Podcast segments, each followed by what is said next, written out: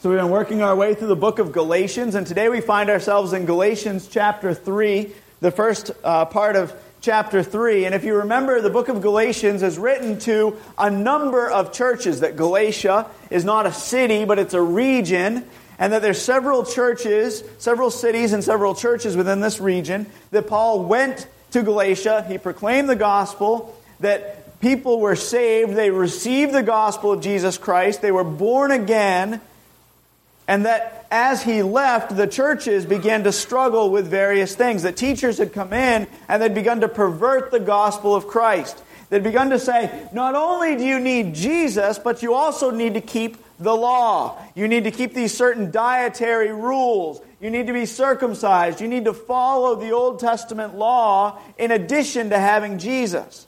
They said you can't truly be saved unless you follow this set of rules and these, these ordinances and these rituals.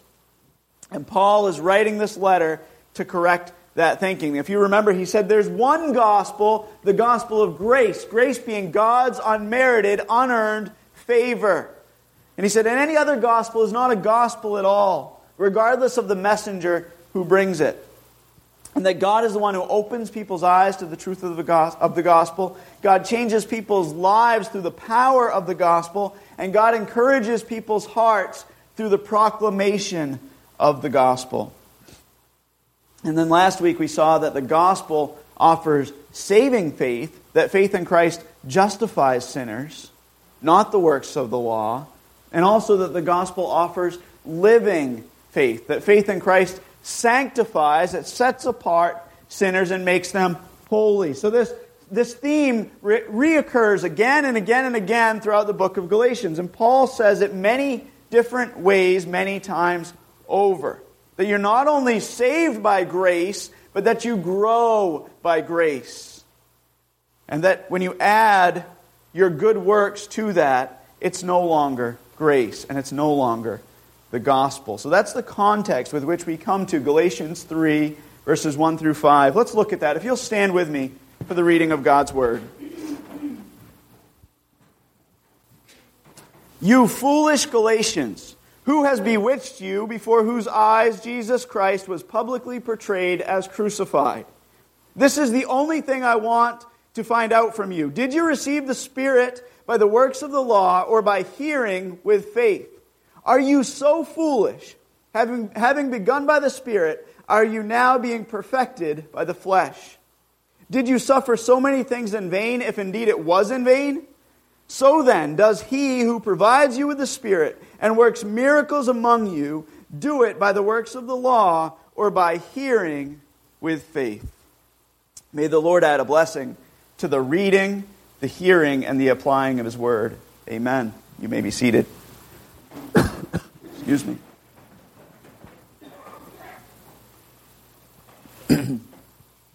so, in this text, Paul asks five rhetorical questions.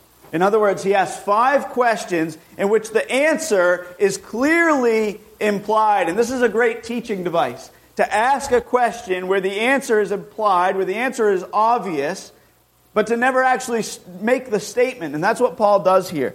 So today we're going to look at each of these questions one at a time. Each question corresponds with a verse. So question 1 is verse 1, question 2 is verse 2, and so on.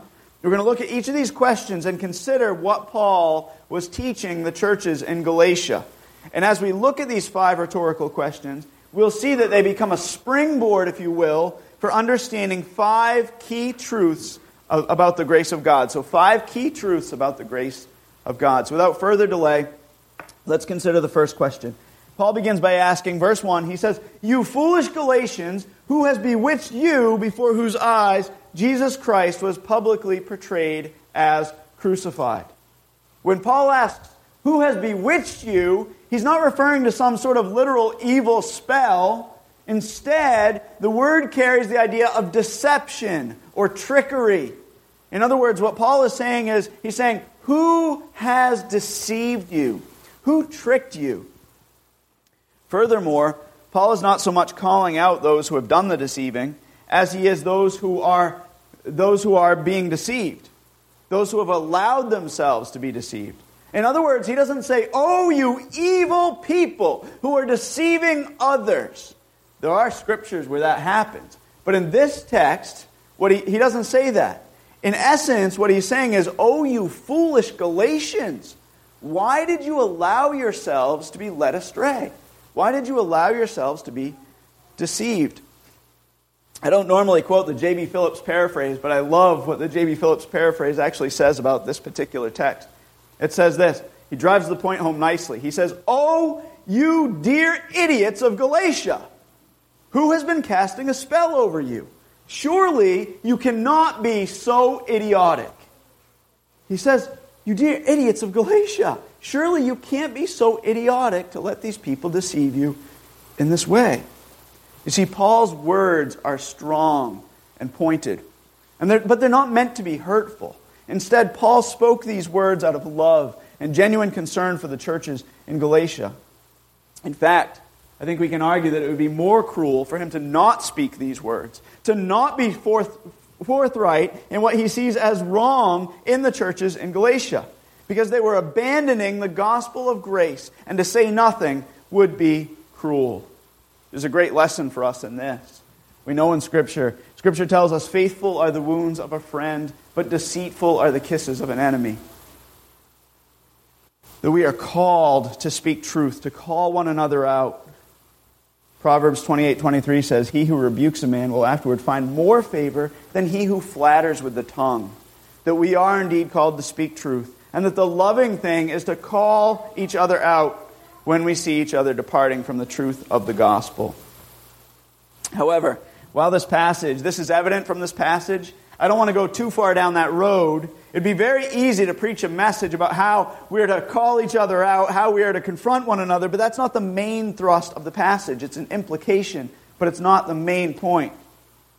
The main point of this text is that it would be utterly foolish to abandon the gospel of grace and pursue a right standing with Him based on our own righteousness. Let me say that again. It would be utterly foolish to abandon the grace of God and try to be righteous before God in our own strength. He says that is foolish, it's idiotic. So, with that in mind, that main idea in mind, let's consider the first of our five observations based on Paul's questions. The first point in our sermon outline is number one, God, by His grace, awakens us. God, by His grace, awakens us. Let's return to our first question in verse 1. He says, You foolish Galatians, who has bewitched you? You foolish Galatians, how did you let yourself be deceived? And he says, That is you before whose eyes Jesus Christ was publicly portrayed as crucified. You see, Paul calls them foolish because they've been deceived even after Jesus Christ was publicly portrayed as crucified. This doesn't mean that they were physically present at the crucifixion. The point that Paul is driving home is that when the gospel was preached to them in Galatia, their eyes were opened in such a way that they knew it to be true, that it was evident to them. It was as though it happened right before them. And if you're a follower of Jesus Christ, you know what he means. You understand when you first came to believe the truth of the gospel, when you understood that you were a sinner in need of a Savior, when you understood that, that, that, your sin had separated you from God, that the wages of sin is death, but the free gift of God was salvation through Jesus Christ. And when you understood what Christ had done for you by dying on the cross, by being raised on the third day, when you understood that he had taken the penalty that you rightly deserved, it was real to you. It was as though it happened right before you. And that's what Paul is driving at here. He's saying, This was evident to you. When God and His grace opened the Galatians' eyes to the gospel, it, is though, it was as though Jesus had been crucified right in front of them.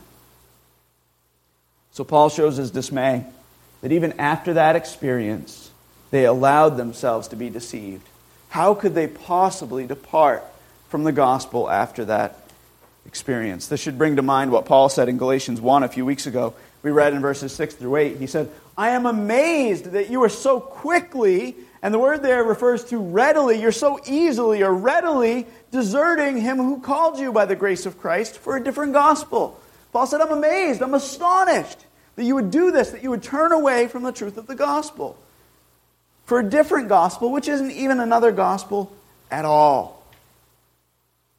You see, Paul's aim in verse 1 is to remind the Galatians, to remind the believers there that it was God's grace that opened their eyes to the truth of the, of the gospel. So, having seen point number one, God by his grace awakens us, now let's consider point number two God by his grace saves us. Number two, God by his grace saves us. Look at verse 2. He says, This is the only thing I want to find out from you.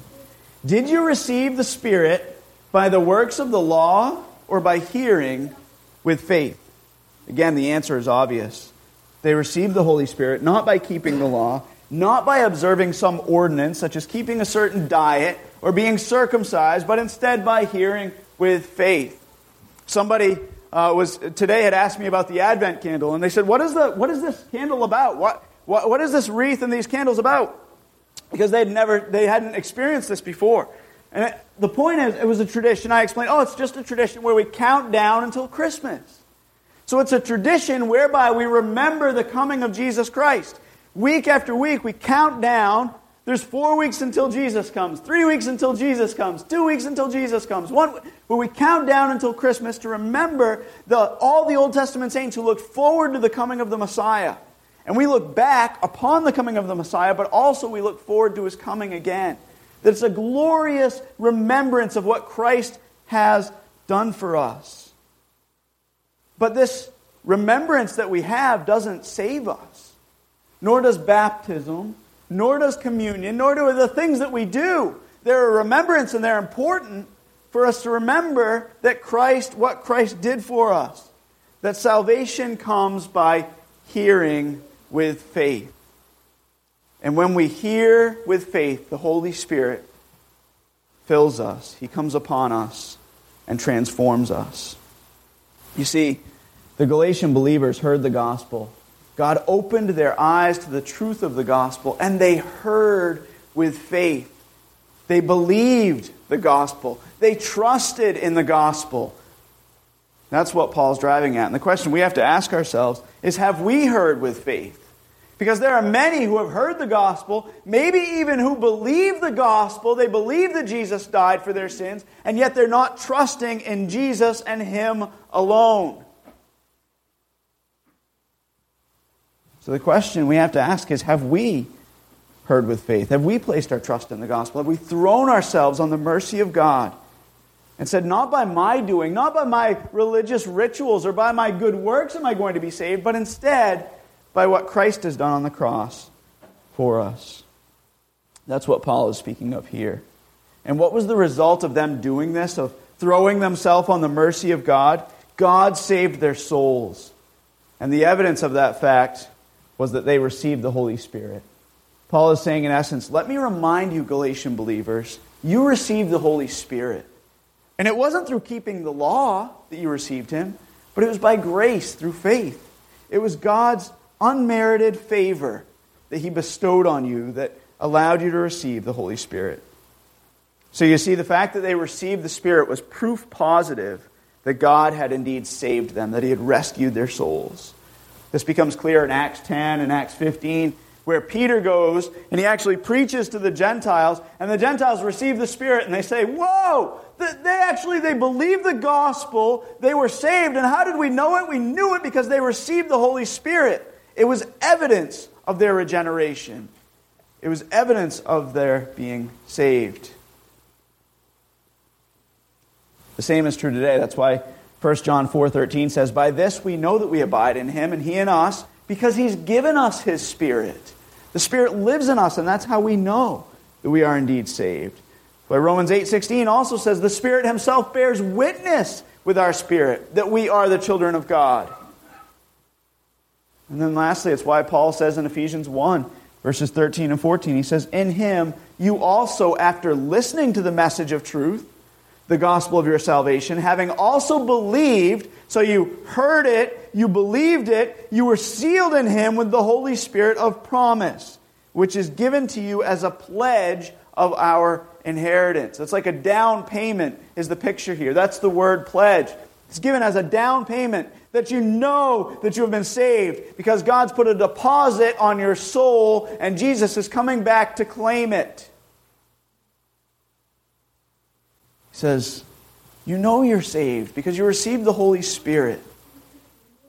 So, having seen that God, by His grace, awakens us, as evidenced by His opening our eyes to the truth of the gospel, and God, by His grace, saves us, as evidenced by Him giving us the Holy Spirit, now let's consider, thirdly, that God, by His grace, grows us. God, by His grace, grows us. And my fear is that as Christians, we, you'll track with me to this point. You'll say, Of course, we're, uh, God opens our eyes to the truth of the gospel. Of course, we're saved by grace. But then somehow we think that we grow by our own human effort. I think that's one of the biggest problems, actually, in the church today is that we actually think that somehow we get saved and then we pull ourselves up by the bootstraps and we actually are in charge of our own Christian growth. That it's not God working in us. That is a ridiculous and most egotistical view. God is the one who works in us. That's what Scripture says. Look at verse 3 with me. Paul asks, he says, Are you so foolish, having begun by the Spirit? Are you now being perfected by the flesh? In other words, it would be foolish, stupid, utterly, utter folly to think that someone can be perfected, that they can grow in holiness by human effort. Sanctification, growing in holiness, like salvation, being, being declared righteous and holy, will only happen by God's grace. This doesn't negate our, our need for good works. And, and the problem was that some in Galatia were probably coming and saying, if you push this grace thing too far, don't you know what's going to happen? The people are going to live like wild animals. They're going to be doing all kinds of crazy things. You can't tell them that everything's all about grace. You need to, you need to lay down the law for them. And Paul says that's foolish. They need to live by the Spirit. They need to claim God's grace. And when somebody understands the grace of God, they can't help but live in light of the grace of God. You see, the Christian life cannot be lived in your own strength. You will fall again and again and again. It's only until you look to God to carry you that it can be lived. Ephesians 2 8 through 10, verses we know well. For by grace you've been saved through faith, right? It's not of works that no man may boast, but we are saved. We are his workmanship created in Christ Jesus for good works. That there is a purpose in him saving us, and that the result, the natural result, should be good works. Hear this there's human effort in our spiritual growth. So don't hear me say oh, there's no human effort. There's human effort in our spiritual growth, right? Paul, uh, Paul, Bill is going to school and Bill actually has to get up and travel to school. He has to put effort in that. Right? There's human effort in that. That there are days when I get up and I don't want to read my Bible. I'm going to I'll tell you the truth. I'd much rather sit in my chair, drink coffee, watch the news, read the news, whatever, right? There's human effort that says, got to do this. We have endeavored, not because of us, not because we're great, but because God is great, we've endeavored in our family to, to live by the rule. Kim and I have tried to live by the rule no Bible, no breakfast. Right? You have no place eating food if you have not fed on the Word of God. That's the rule we try to live by. Now, maybe, maybe that's not you. I, I don't know how you do it. Maybe you read your Bible after breakfast. That's not wrong. The point is that there's human effort. There's human effort in our spiritual growth. However, it doesn't happen apart from divine enabling. It's God and His grace enabling us to live that out. It's not because we are so great. It's not that Bill is so wonderful that he's gone to school. It's a gift of grace that God has allowed him to go and enabled him to go and gives him the motivation to go. So there's human effort in spiritual growth, but it doesn't happen apart from enabling. That's why Paul tells the Philippians, he says, So then, my beloved, just as you have always obeyed, not only in my presence, but much more in my absence, work out your salvation with fear and trembling. Work at it. Work hard at it. And then he says, For it is God who is at work in you. He says, Work out your salvation, for God is at work in you, both to will and to work for his good pleasure. He says, Put human effort into it, knowing that God will enable you to do it. It's also why, why Paul speaks of his own experience in 1 Corinthians 15 10, and he says, But by the grace of God, I am what I am. It's God's grace, it's not me. And then he says, And his grace toward me didn't prove vain, but I labored, I worked. Even more than all of them, all the other apostles, I worked hard. And then he says, Yet not I, but the grace of God with me. You see, no matter how hard you try, fleshly efforts will not, uh, fleshly efforts alone will not produce God glorifying growth and righteousness. It will only happen as God pours out his grace on you. You know the beautiful thing? God has promised to finish that which he starts. God has promised in his word that he who began a good work in you will carry it through to completion. So when you step out and you put in that human effort, that God and His grace will meet you there. He'll pour His grace upon you. So, having seen, point number one, that God by His grace awakens us, that He opens our eyes to the truth of the gospel. N- number two, that God by His grace saves us, that we have evidence of that by His giving us the Holy Spirit. And thirdly, that God by His grace grows us, as evidenced by the fact that our flesh is weak, but the Spirit bears wonderful fruit. Let's consider, fourthly, that God, by His grace, sustains us. So God awakens us, grows, saves us, grows us, and fourthly, sustains us. Paul asks in verse 4 Did you suffer so many things in vain, if indeed it was in vain? And we don't know what kind of suffering the Galatian churches endured. There's really not a lot of uh, evidence as to exactly what was going on in Galatia. And some have said that this word suffer simply means experience. That he's saying, that what he's really saying is, did you experience so many things? Because the word suffer can be used in that way. Did you experience so many things in vain? Or is he talking about real suffering, like persecution, or sickness, or trials? What we do know is this that suffering and persecution were common experiences in the early church. And we do know that the false teachers, as we learned a couple of weeks ago, they were motivated by fear. Probably fear of those who were persecuting them. So these ideas of suffering and persecution were common in the early church, but they're also to be expected by believers of all ages. That's what Jesus taught. That's what the scripture teaches us. And the purpose of suffering is to grow us, to mold us and make us into the image of Christ. That's Romans 8, 28 and 29, right, folks?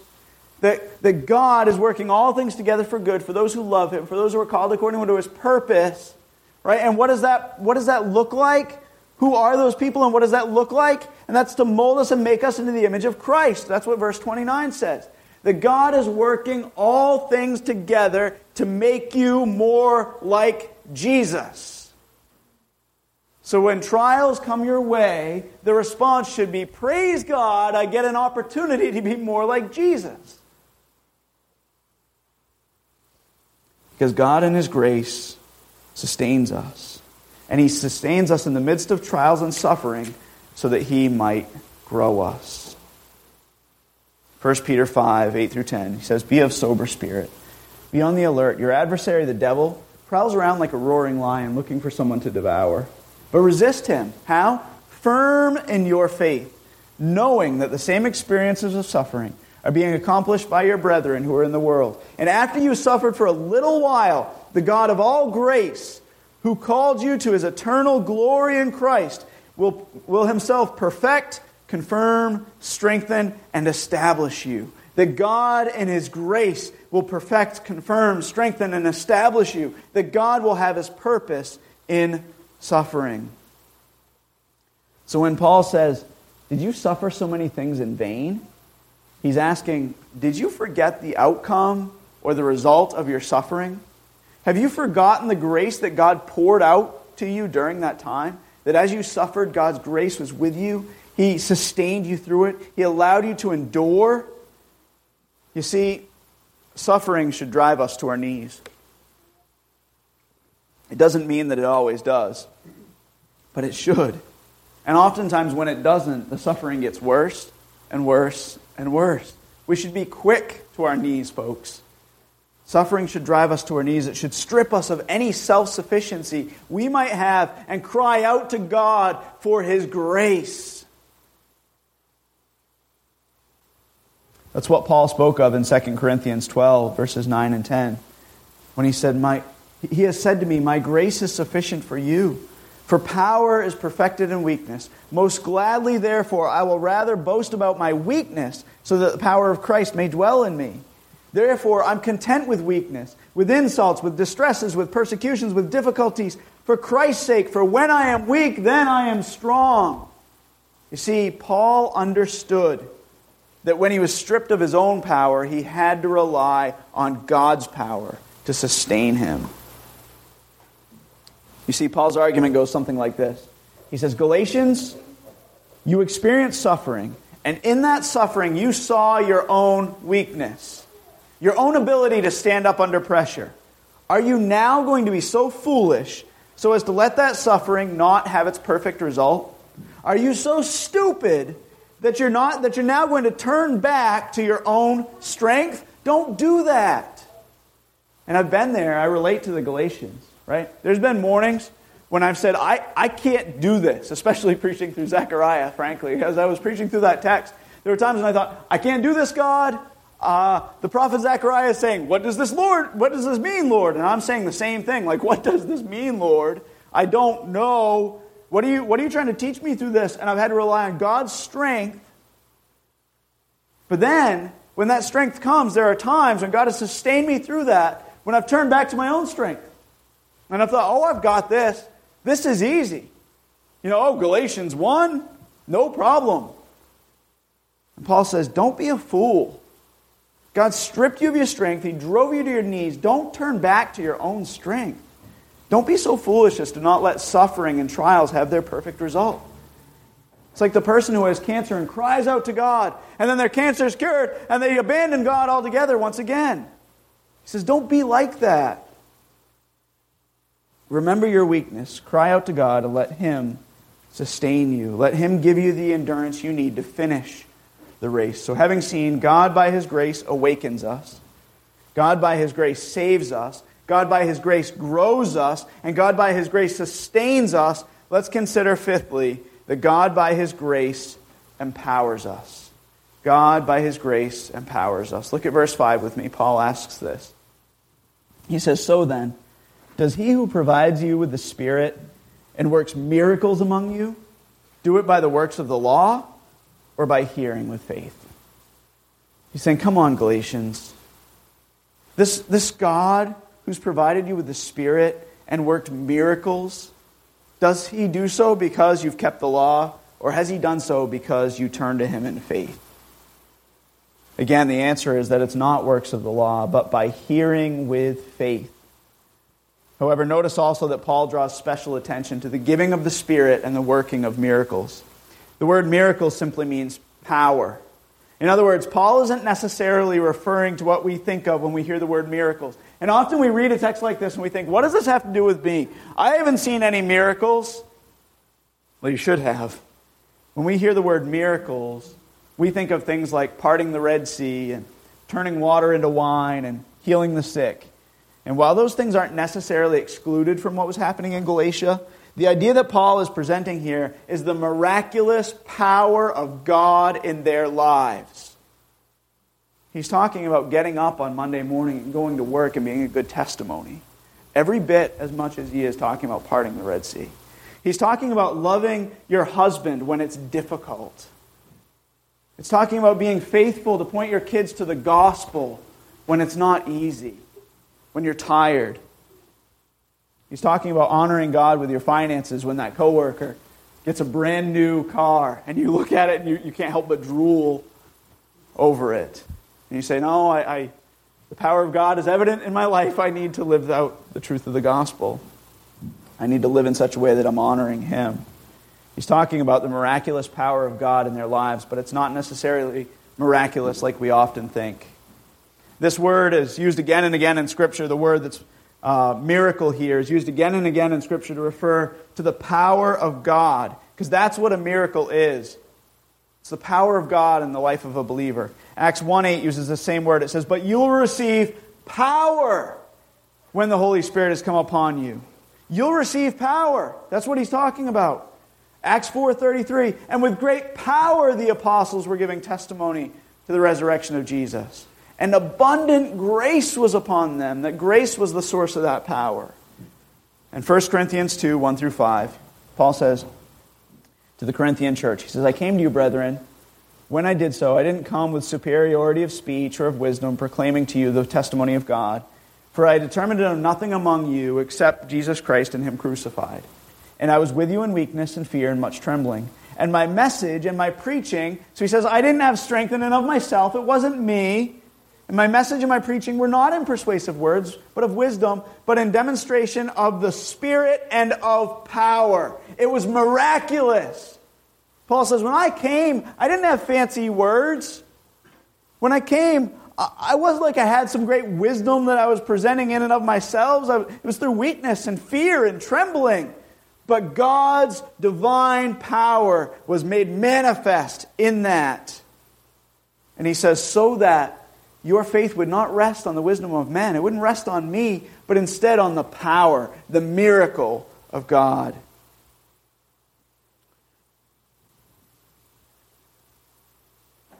Paul goes on in Ephesians 3 and says, uses the same word again. I don't want to belabor the point, but Ephesians 3, verses 20 through 21, Paul says, Now to him who is able to do far more abundantly beyond all that we ask or think. We, we quote that a lot. I quote that verse a lot when praying. Right? God is able to do far more abundantly beyond all we can ask th- or think. How? According to the power, the miracle that works within you. He's saying God empowers you to do far more than you can ask or think. To him be the glory in the church and in Christ Jesus to all generations forever and ever. That's why Peter says his divine power has granted us all things pertaining to life and godliness. You take that word miracle and replace it with power because it's the same thing. It's God's divine power that Paul is talking about to the Galatians here. So, Paul's point is that God had given them power to live godly lives. He had miraculously intervened, His divine power had been made manifest in them. He says, You were walking this way, Galatians. God picked you up, He turned you around, and He caused you to walk a different way. His power was made known in your lives. So why would you turn back that way? To turn back to your own strength? Or to even think that you can continue in that direction in your own strength? It's folly. And it would ultimately nullify the grace of God. So, by way of review, we see five points. God, by His grace, awakens us, as evidenced by His opening our eyes to the truth of the gospel. God, by His grace, saves us, as evidenced by His giving us the Holy Spirit. God, by His grace, grows us, as evidenced by the fact that our flesh is weak while the Spirit bears fruit in our lives. God, by His grace, sustains us, as evidenced by God enabling us to stand up under trials, that it's Him that is sustaining us, that it's not our own strength. And then lastly, God, by His grace, empowers us as evidenced by Him using us for His glory and enabling us to live godly lives. So here's the big question question we've all been waiting for. So, how do we, as Harmony Bible Church, both individually and corporately, specifically apply all of this to our lives? How do we take this text, these five points, and then live in light of them? Well, if you're not a believer, if you're not a follower of Jesus Christ, Maybe you're here today, you're under collusion. Maybe, maybe somebody dragged you here, said, Well, it's Christmas time, you got to come to church with me. I remember when I was dating Kim in high school, I was not a believer. I don't, this is way off topic. She, she, uh, we made an agreement, an arrangement that I'd go to church three times. I went three times, that was it. Um, for, praise God that God, God grabbed a hold of my heart later on. But Maybe you're here today under similar circumstances. Fine, I'll go, I, but I'm only going. Or maybe you're here just because it's what you've always done on Sunday. But if you're not a believer, you haven't followed Jesus Christ, you haven't committed your life to Christ, you're not trusting fully in Him and His grace, I pray that today, by His grace, by His unmerited favor, He has opened your eyes to the truth of the gospel, that He's awakened you to the reality of what Christ has done.